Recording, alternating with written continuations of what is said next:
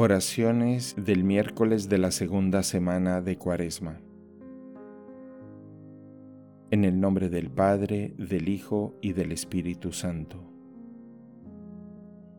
No me abandones, Señor Dios mío, no te quedes lejos, ven a prisa a socorrerme, Señor mío, mi salvación. Señor, guarda a tu familia en el camino del bien que tú le señalaste y haz que, protegida por tu mano en sus necesidades temporales, tienda con mayor libertad hacia los bienes eternos. El Hijo del Hombre no ha venido para que le sirvan, sino para dar su vida en rescate de muchos. Sálvame, Señor, por tu misericordia de la red que me han tendido, porque tú eres mi amparo. A tus manos encomiendo mi espíritu Tú, el Dios leal, me librarás. Oigo el cuchicheo de la gente y todo me da miedo. Se conjuran contra mí y traman quitarme la vida. Pero yo confío en ti, Señor. Tú eres mi Dios. En tus manos están mis azares. Líbrame de los enemigos que me persiguen. Padre nuestro que estás en el cielo, santificado sea tu nombre Venga a nosotros tu reino, hágase tu voluntad en la tierra como en el cielo.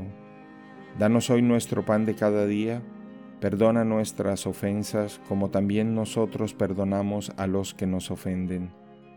No nos dejes caer en la tentación y líbranos del mal. Dios te salve María, llena eres de gracia, el Señor es contigo Bendita eres entre todas las mujeres y bendito es el fruto de tu vientre, Jesús.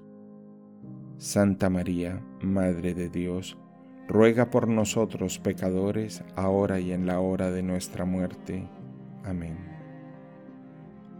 Gloria al Padre, gloria al Hijo y gloria al Espíritu Santo, como era en un principio, ahora y siempre, por los siglos de los siglos. Amén.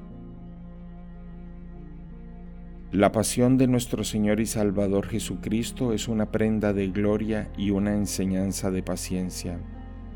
Pues, ¿qué dejará de esperar de la gloria de Dios el corazón de los fieles si por ellos el Hijo único de Dios, coeterno con el Padre, no se contentó con nacer como un hombre entre los hombres, sino que quiso incluso morir por mano de los hombres que él mismo había creado?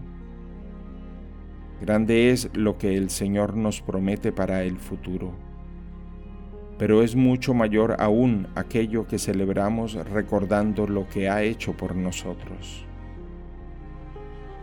Mi oración, hecha con humildad y caridad, con ayuno y limosnas, templanza y perdón, practicando el bien y no devolviendo el mal por mal, alejándome del mal y entregándome a la virtud, busca la paz y la consigue.